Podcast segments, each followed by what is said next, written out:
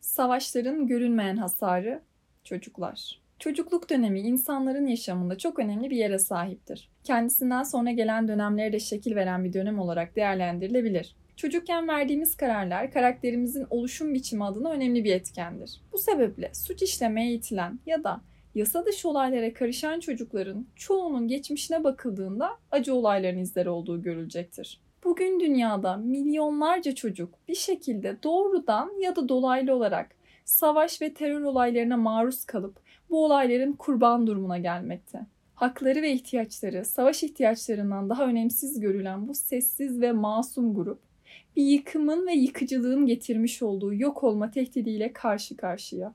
Ülkeler arasındaki siyasi ve politik çatışmalar, ülkelerin kendi içlerindeki hesaplaşmaları ve terör eylemleri çocukların ölmelerine neden olmakta, çocuklarda fiziksel ve ruhsal hasar bırakabilmekte. Bu durumlarda yüz binlerce çocuk annesini, babasını ve yakınlarını kaybetmekte. Bunun yanı sıra fiziksel veya duygusal istismara maruz kalmakta. Peki gerçekten çocukların üzerinde savaşın etkileri nedir?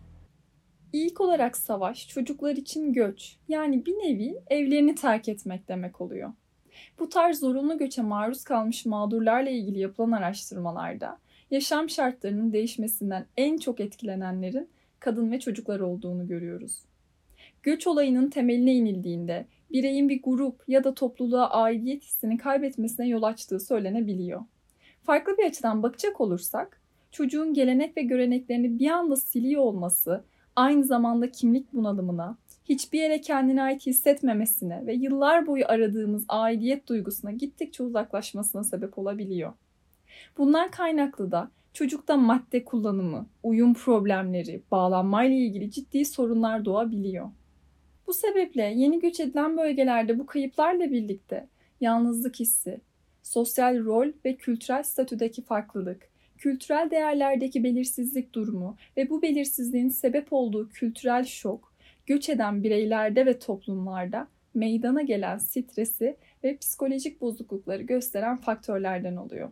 Çocukların olayları yetişkinlerden farklı algıladığı ve yorumladığı düşünülürse, savaş anına maruz kalmış birçok çocuğun o an yaşanan şiddeti gözlemlediği için sonrasında kendi yaptığı bir hata sonucu bu tarz bir eylemle cezalandırılacağını düşünceyi tespit edilmekte. Hatta bu tarz görüntülere dijital ekranlarda maruz kalan çocuklar kaygı bozukluğu yaşayabilmekte. 4 yaş grubundaki çocukların bilinçaltı mekanizması ben merkezli çalıştığı için çocuk o anki savaş benim yüzümden oldu gibi bir yorum yapabiliyor. Bu travma ilerideki yaşanacak herhangi bir sorunda çocuğun kendisini suçlamasını tetikler hale gelebiliyor. Çocuk otorite figürlerinin sergilemiş olduğu kaba kuvveti ve şiddete bağlı eylemleri model alıp bunların ahlaki yönden kabul edilebilir olduğunu düşünebilir. Örnek aldıkları rol modellerin şiddete yönelik davranışlarına şahit olan çocuklarda korunmak için saldırganlığa başvurma gözlemlenebilir.